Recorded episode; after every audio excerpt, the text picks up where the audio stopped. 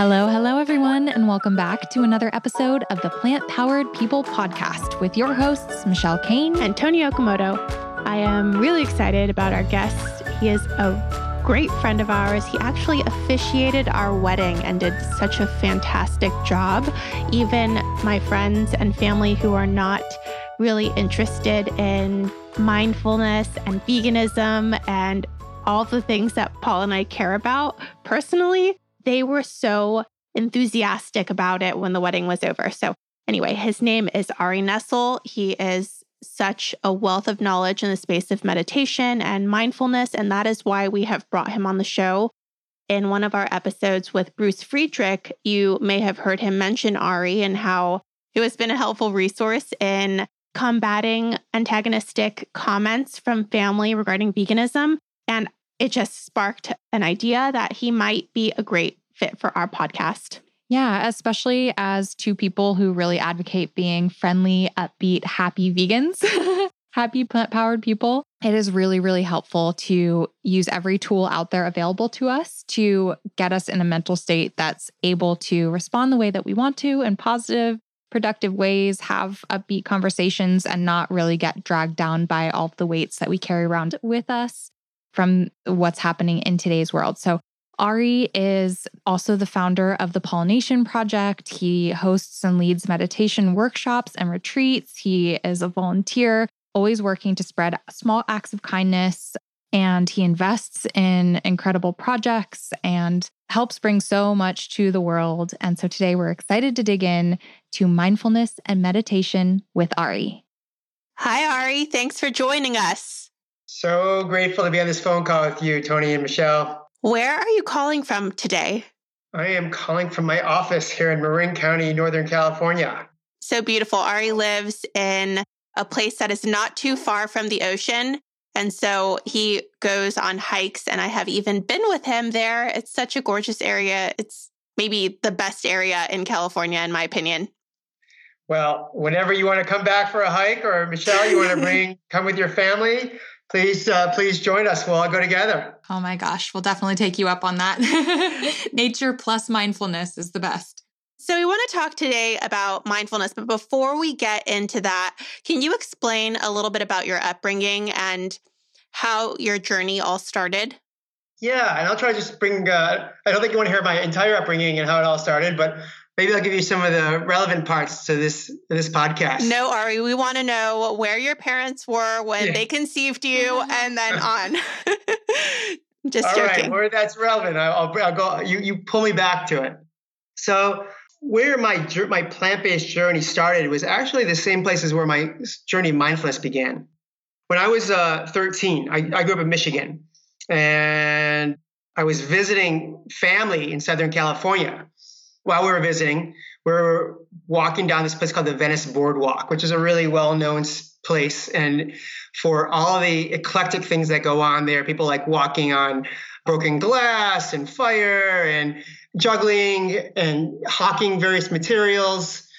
And one of those interesting vendors or people that were there was this gentleman who had all this information up. This is 1986, keep in mind, who was showing pictures and visuals and had inf- and written information about how animals are raised for food, specifically how they're confined, uh, mutilated, and slaughtered. And you know, be both being 13 and in the 80s, this was not common information. I read it pretty in depth at this, you know, sort of makeshift poster boards he had up. And at some point, my parents said, "Hey, all right, it's time to get going." And I said, "Thank you," and I kept walking on, seemingly unchanged. 10 years later, I moved to Southern California in my early 20s, and I'm living there. And I walk, I go to this Venice Beach to walk down that area, not remembering what happened a decade earlier. And as I'm walking, I see the same guy with a similar booth about 100 feet ahead of me. I don't, uh, I don't actually walk up to the booth, but somehow, in some way, in my 10 year gestation period of reflection, I finally get it and I connect the dots between my food choices and the consequences of the way I was eating and who I was eating. And it just a light bulb goes off in my head. I don't walk up to the guy. I don't walk up and read what he has to be has to say. And in that moment, I decide I'm going to uh, I'm going to change what I eat, and I cut uh, land animals out of my diet at that time because that's what I had read about, and which I had an understanding of where there was inconsistency between my values and my choices.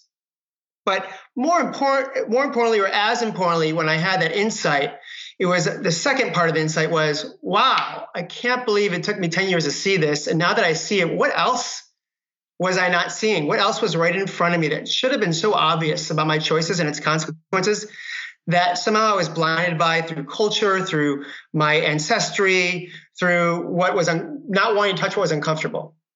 And so it led to a, a broader uh, inquiry. I could call more of a spiritual inquiry about where else was I was I out of alignment with my values, and what other unexamined assumptions was I making in life. And so that broader question led me to uh, mindfulness and meditation because I saw how difficult it was to see what you couldn't see and what wasn't seen by those around you.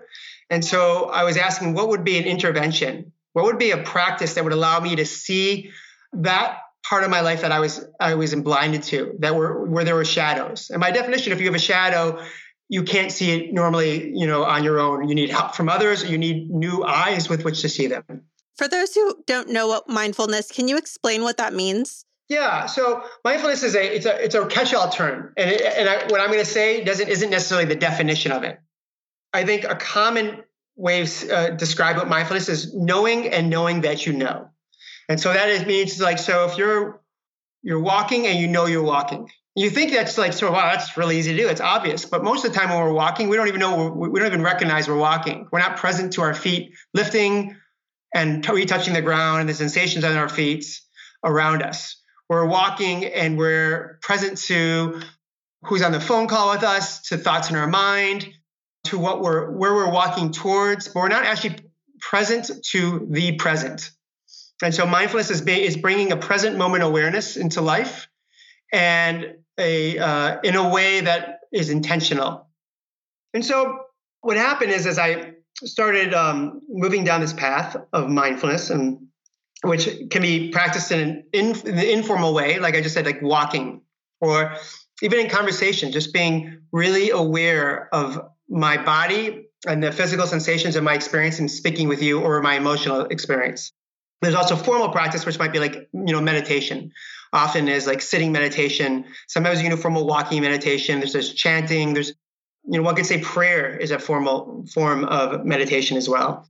Many kinds and ways to practice. But as I started practicing it, I became, I was able to uh, uh, be more judicious or more intentional about how how I received the world around me and how I responded to the world around me and it sort of transformed what I thought happiness was into a way that became much more reliable. But it made it so that the happiness I used to I used to seek, which was getting what I want and not getting what I didn't want, which was an inherently unreliable way for happiness, transformed and became to how can I be happy despite whatever is arising? How can I bring uh, to my present moment, whatever it might be, can I receive that in a way that is non judgmental and doesn't need to be otherwise than it is? And in sort of ex- in that deep acceptance of the moment and being with it fully, I've learned that like happiness is not an ex- not it's less based on circumstance. It's more based on attitude and how I receive the world, as I was saying. That's really interesting. Actually, the reason we thought of you as podcast guest is because we were chatting with Bruce Friedrich, about how to converse with people who may be antagonistic about your choices surrounding food. And people who may be listening to this are wondering how does mindfulness and plant based food go together? And so, can you tell me a little bit about your experience being both plant based and mindful? And then later on, I would like to dig deeper into how we can use mindfulness as vegan advocates. And I know that you have so much experience in that space. So, first, can we talk about mindfulness and vegan eating? Sure. There's a lot of ways that overlaps, and especially what you just talked about with Bruce around sort of non reactivity. You know, I think it's really easy when we come to have this insight about our food choices that it becomes not just a practice that uh, for our lives and how we live, but it becomes an identity. And really, I think for most of these most people, it's being plant based is something about it, it has ingredients of about supporting one's health, their vitality, about living more compassionately and kindly, or to be living more sustainably on the planet. Generally, those are the three main reasons people make this choice. So you can call that moral, well-being, so and interdependent with life in some way. And so from each of those lenses, I think mindfulness is a really supportive practice. So mindful, it's very difficult to, you know, to swim against the stream. You know, our culture does not incline plant-based eating, right? Would you guys agree with that? Yes, definitely. in many ways to make against a stream. So mindfulness is a practice of uh, uh is allowed, allows us not to fall into habit patterns. It allows us to be more choiceful because we're present to what we're doing right now, not to what we did yesterday or the way we were raised or way the people what people around us are doing. It allows us to bring more intentionality to how we're living. And so when we start seeing ourselves reaching for that thing we would otherwise not want to re- reach for or order, then mindfulness helps us bring this back to the present and to our attention or to our uh, into this new approach of living. So I think it's helpful that way. I think mindfulness also overlaps in the way of supporting well-being. So a lot of people choose mindfulness, I mean, uh, plant-based eating as a way of supporting health and vitality. So there's been plenty of research to show that mindfulness is one of the greatest antidotes for uh, stress and depression because so much of stress, depression, and anxiety is about regretting something that happened in the past or being concerned about something that's in the future. It takes you, and life becomes really heavy when you're trying to carry all the past and all the future into this sec, into this moment. But when all we have to do is be present to this moment and the the challenges and the problems and uh, of the here and now, it becomes more accessible to deal with those problems very difficult to take on the world, everything else around us. So mindfulness, that's just one example of how mindfulness supports it, but mindfulness supports the well-being intention that often is a motivation for plant-based eating. I wanted to just interject here because my mind is one that tends to be a little bit more negative. I see suffering, I see all the things that are wrong. And what you're saying right now about mindfulness reminds me to appreciate these small things, these small privileges, even that I have, and it makes me so much more positive. So I'm now looking for reasons to be grateful. The food on my plate, the fact that veganism is so accessible where I live, the fact that my family has become supportive after years of not being so accommodating. And it just makes my negative lens turn a little bit more positive. Yeah, I think what you're speaking to a little is about seeing sort of a, a little of the unfolding of things and how everything sort of combines together as opposed to like when you're in the present, you're not thinking about the ideal for the future. You're available to that to the meal you're having right now, to the choicefulness of what you're doing right now. And so part when one is really mindful, you're discerning, not not discriminating. You're choiceful, not not judgmental. And so what I'm hearing from you is that sort of you you you can choose how you respond and whereas you're less reactive which is what Bruce was talking about is being less reactive to people who have a different viewpoint or in some ways you feel attacked by. Definitely. That that's actually something that a lot of people who are listening to this podcast experience. They may have family members who are not supportive and Bruce's way of dealing with that negativity is to meditate and he said you've been such a helpful resource to him and are one of the reasons that he has in- encouraged all of his staff at Good, the Good Food Institute to meditate using the Headspace app. So, can you talk a little bit about how you have gotten to that place as an animal activist or as a vegan, even? Well, I think part of how I've gotten to the place is just sort of a, a sense of longing for my own my own happiness and well-being, just like I long for the happiness and well-being of others, and seeing like what works. I think we have a tendency to prioritize the urgent and not what's important. You know, mindfulness and meditation never feel urgent. But when you pay, but when you pay attention to your life, like what are the causes and conditions for your own well-being? I have found for me that mindfulness is really supportive. And when I look at the people I love around me, what are the causes and conditions for their well-being? A lot of it has to do with how am I showing up in the world. And then when I'm happier and more content, they're more happy and more content. And this is actually very scientifically proven that we our our attitude has ripples of those around us. And I'm sure you can look at anyone who's listening to this podcast can see examples of, of both the positive and the negative of that. When you're around family members or others uh, or friends that are ha- that are angry or or judgmental or have a negative attitude, it kind of rubs off on us. Is that, have you had that experience before, Michelle or uh, Toni? Yeah, absolutely. and how about the opposite? Are there people that you're like they can bring you out of a bad mood? Yeah, yeah. And you can, I mean, it's kind of crazy because just exactly what you're saying, mindfulness is never urgent. And so, so many of us who live busy lives, crazy lives, which is all of us. I mean, I definitely feel that way. Like, I don't have time to sit down for even four minutes quietly. And you kind of need to be able to justify giving yourself that time, you need to be this, able to see the examples of people who are doing it, who their lives are changing. Because in the beginning, when you first start meditating or sitting in silence or whatever you're going to first try, it's hard and you don't really see the impact right away. So, seeing the people who have implemented those practices, calming the mind and taking the time to really focus inward and meditate and then show up in the world differently, you really start to notice how that impacts their overall being and presence in the world. And also, you just see pretty much all of the great thought leaders in the world or game changers or movers and shakers, so many times when you look at their daily habits and practices, they've found meditation and that has impacted their ability to do good in the world and to just show up in a positive way. So, yeah, it's really helpful to look at the people around you and how they behave and then see that you'll probably find a lot of them are being a lot more meditative in order to show up that way. Just bring, and you can look at it a different couple different ways. From a very productive standpoint, which is not the way I look at mindfulness, but if you one was to look at it that way, people that are happier are usually better at their jobs.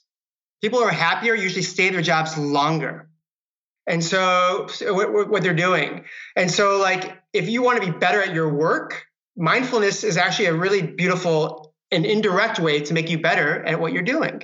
Athletes included as well.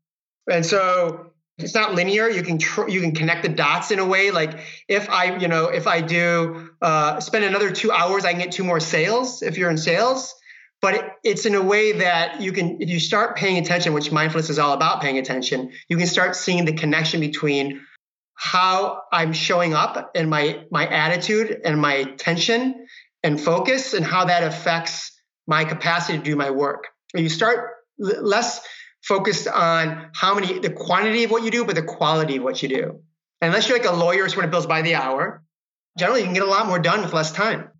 So, for people who are listening to this right now and are really interested in trying out being more mindful, what are some easy first beginner steps to take toward the path of mind- mindfulness? Well, how, how, about this? Let's do a couple, uh, uh, you know, we'll just try a little practice out here right now.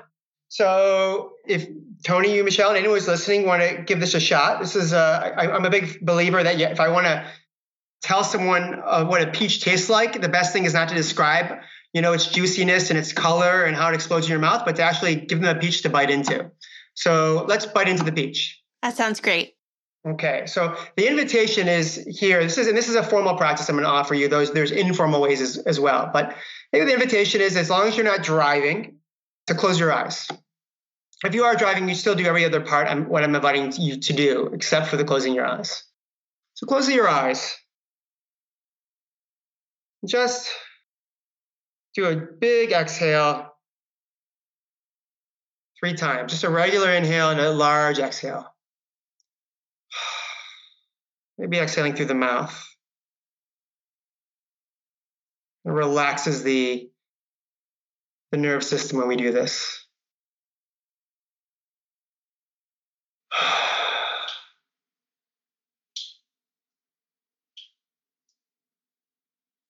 Or you can just check in with your body. What I mean by check in is just noticing where there's maybe tension, noticing where there's where your mind is stuck in another moment than now. Maybe you're thinking about what you have to do sometime this afternoon or something you forgot to do.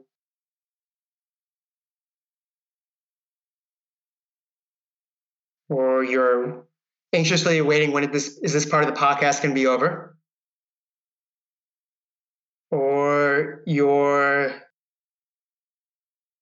secretly hoping for this to take longer. Just noticing your mind state there. Maybe feeling, checking in and landing in this moment more fully after noticing what is taking you out of the moment. You can land by feeling the direct sensations of your body, feeling your feet. If you're sitting in a chair, feeling your feet on the ground.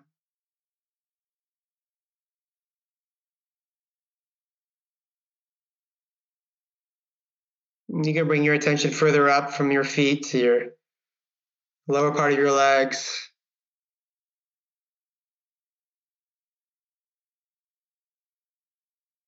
Feeling your knees.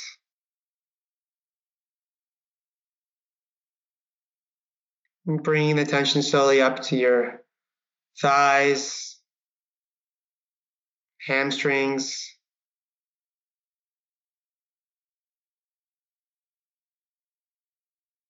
into your seat on the chair.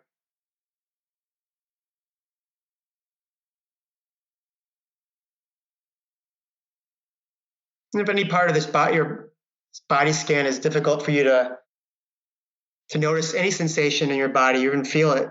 Just noticing the absence of sensation or the numbness of the body, which is really common.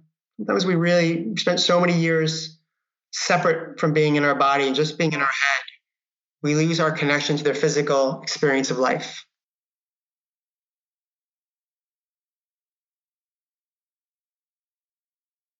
And then feeling upwards to the lower spine in the back, middle of your spine, upper spine, and sides of the back as well.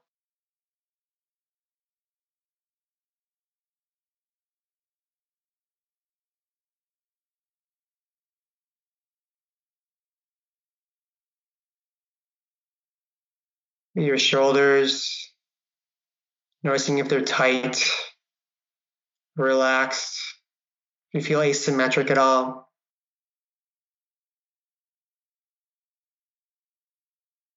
the triceps of the upper arm and biceps,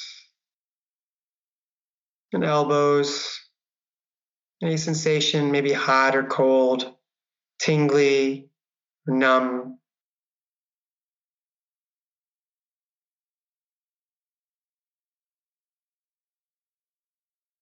Any pain in the body might be present. If there is, if you if you lose your attention, just come back to the part of the body I'm referring to. Right now, we're at the elbows. Moving down your attention to both forearms, to the wrists, to the hands. Be clammy, dry, feel tight, loose.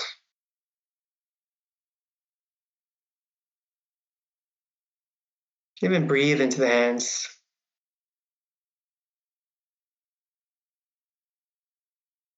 The palms and the thumbs, fingers, the nails and the tips of the fingers.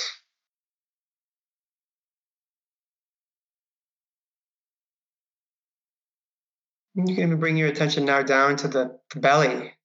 It's referred to as the power center of the body. Place where you get to digest all this scrumptious plant based food that Shell and Toni create in their menus, suggest and support our eating habits around. Hopefully, a place in the body that can tell us when we're in the body did we eat something that was supported for our digestion? Does it feel heavy? Are we ate last or light? Do we eat too much?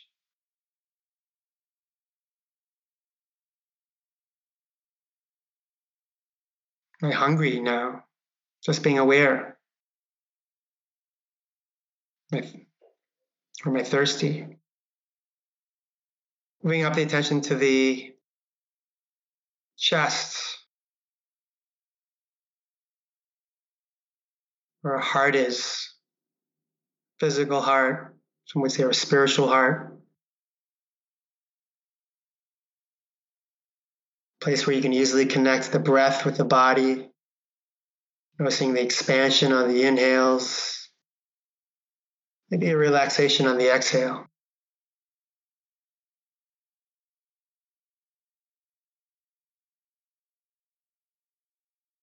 The neck. Sometimes here we notice our posture carries this heavy 10 pound rolling ball above it. When the posture is off, it sometimes causes discomfort in the short term or the longer term.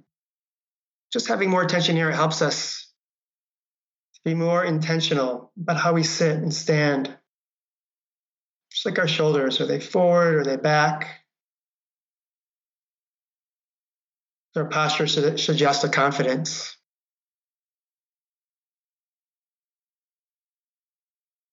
How does our attitude change depending on our posture?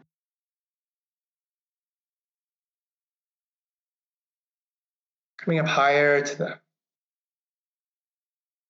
chin, the lips, and the mouth, tongue, place we get to receive as you said, Toni, to be grateful for the food we ingest. How remarkable it is. We have such access to a variety of foods. No time in history has that ever been available the way it is now. The mindfulness of bringing foods that not only please our palate, support our vitality, and speak to our heart's longing for connection and for meaning. Is there a dryness of the mouth or the lips? Is there saliva? Going to the space between the nose and the mouth. You can feel the air in and out of the nostrils as you inhale and exhale. Coming up further to the eyes,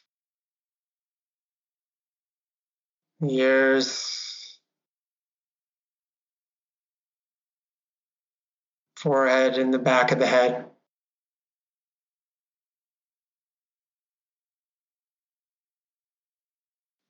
The top of the head.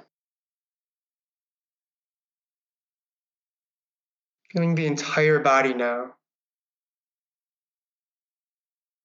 You can't feel it all at once. Maybe you feel an inhale that you can bring upwards the felt sense from the bottom of the feet up to the top of the head towards the end of the inhale.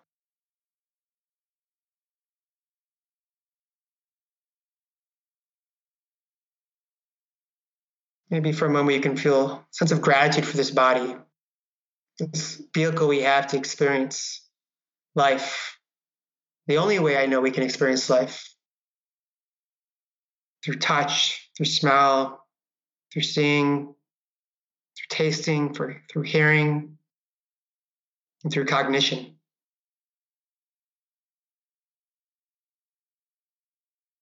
These six senses, all we have for our life.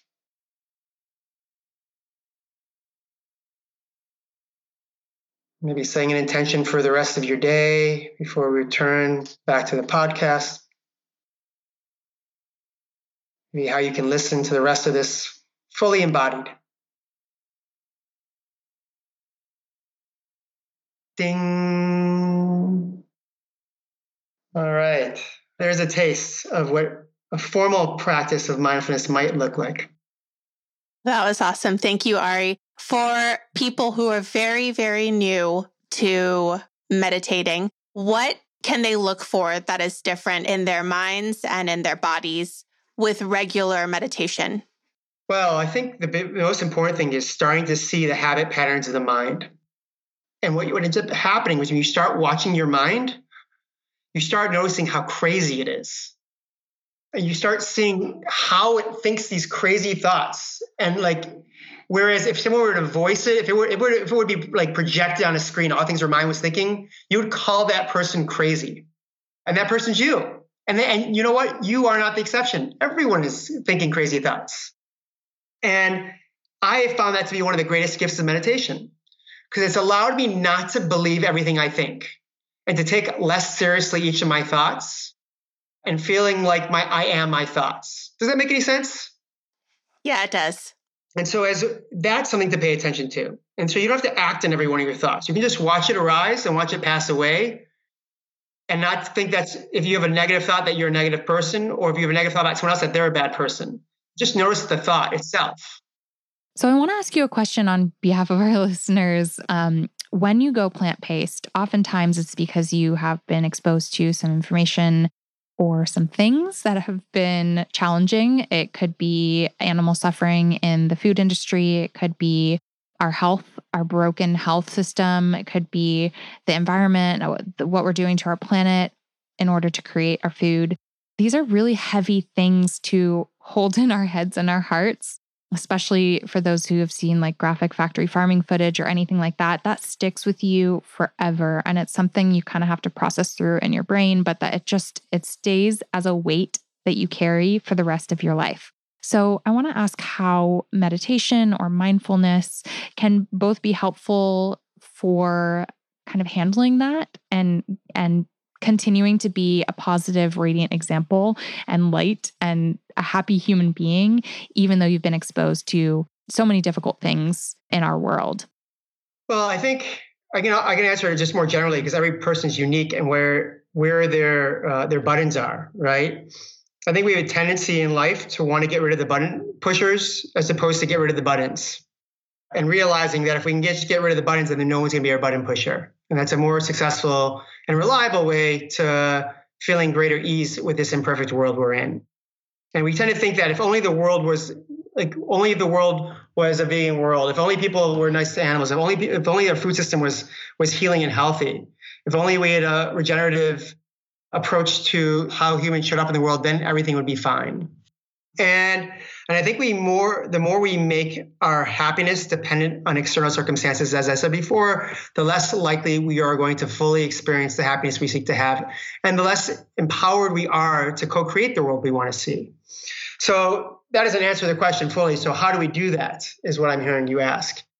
And I think a lot of it is about self-awareness, because as we get to know ourselves, we can see our tendencies of mind. We get to see what how we respond to circumstances and get to choose a different response. So one starts watching one's own mind and own actions, and they see that every time their partner makes a certain statement, you know, uh, makes a comment about your food or your weight or something you did or did not do, and we get feel triggered, we can start seeing how that that triggering is causing us pain, and and you start getting the, making the connection between these attitudes of mind that cause us pain, you start wanting to, like, out of love for yourself, stop responding that way and choose being happy over being right sometimes. So the self-awareness incline, can incline a responsiveness as opposed to reactivity. Reactivity is where we don't have a choice in what we do. It just it's uh, uh, automate, automated. It's like hitting your knee and your foot flying up. Responsiveness is, is about having options and choosing what option is the most skillful to respond. And when we can move in that direction of being responsive as opposed to reactive, we can be a better advocate for animals. We can be a better advocate for ourselves. We can be a better advocate for plant based eating. And so things to bring that into your life can be very easy. One of the things that we I do between before each of my meetings is I take a minute just to breathe.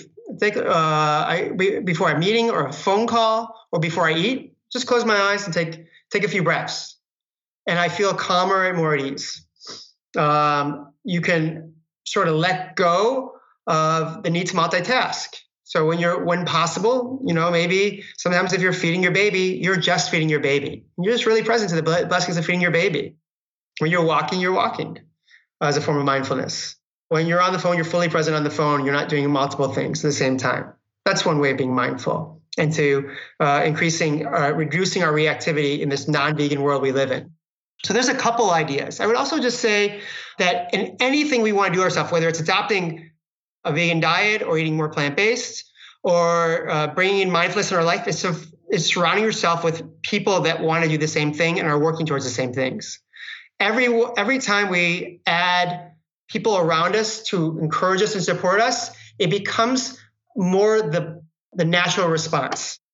It's said through science that we become the, the average, the mean of the five people we spend the most of the time associating with. So really be judicious in who we spend who you spend time with. And make requests of those people to do things together with you so you're not going alone. And so it becomes mutually supportive. Is that helpful, Michelle? Yeah, it is. And I think the support element is so important. I know um, mindfulness and meditation is something that both Toni and I have struggled with for a long time because we are such productivity obsessed human beings, but we both know how important it is. So it's the kind of thing that was on my dream morning routine for years without actually implementing much at all. And the first time that I started even for several days straight meditating was on a trip with Toni and she was using a mindful or a meditation app, Headspace maybe. Mm-hmm. Yeah, Headspace. And so in the mornings together we would sit and still ourselves before a crazy day ahead and we'd go through and listen to meditations together and having that partnership it's kind of like going to the gym like I have a hard time dragging myself there and making giving myself that time when life is so crazy and busy. But when you can find camaraderie in that and make it a way to connect with someone else at the same time, that for me has been really, really helpful in actually sticking with something like meditation. I'd also like to add that when we were meditating, because I know that 10 minutes or 15 minutes is not in our schedule right now or at that time, we tried to do two or three minutes, and that even really, really made an impact. Or five minutes on a day, we had more more of a morning, a free morning, and so even starting small and taking baby steps in the way we also encourage people to think of diet change is really wonderful in habit forming.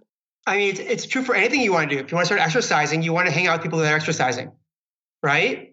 if you want to be better at being a salesperson, hang out with people who are really good salespeople. It's a very supportive habit to find other people who are doing what you want to do. All right, Ari. Well, thank you so much for coming onto our podcast and sharing all of your wisdom. I know that I am inspired again. It's really whenever I talk to you, I, I try really hard. At the at the time I hung out with Michelle and she's mentioning this trip. I had just gone to one of your salons and was really inspired. And so I just think that you're a wonderful resource and source of inspiration. And I am feeling really good right now. I'm really grateful to be friends with you both and for the work you're doing in the world and how you show up. And your contagious enthusiasm speaks volumes for the virtue of the lifestyle you've chosen and makes it contagious for everyone around you in the best way. Thank you, Ari. Do you have any final words that you want to share for our listeners? Yeah, I would say when if you are interested in practicing mindfulness and bringing it to your life, don't look for like the immediate results that your mind's going to be clear and blank. I've been practicing for 20 years and my mind still runs constantly, but I don't judge myself for my mind being the way it is. I have more ease with it and I take it a little more lightly what I like I said before what I think. So, you know, take it on as a practice. Notice how you feel afterwards. Notice how you treat other people differently or you treat yourself differently.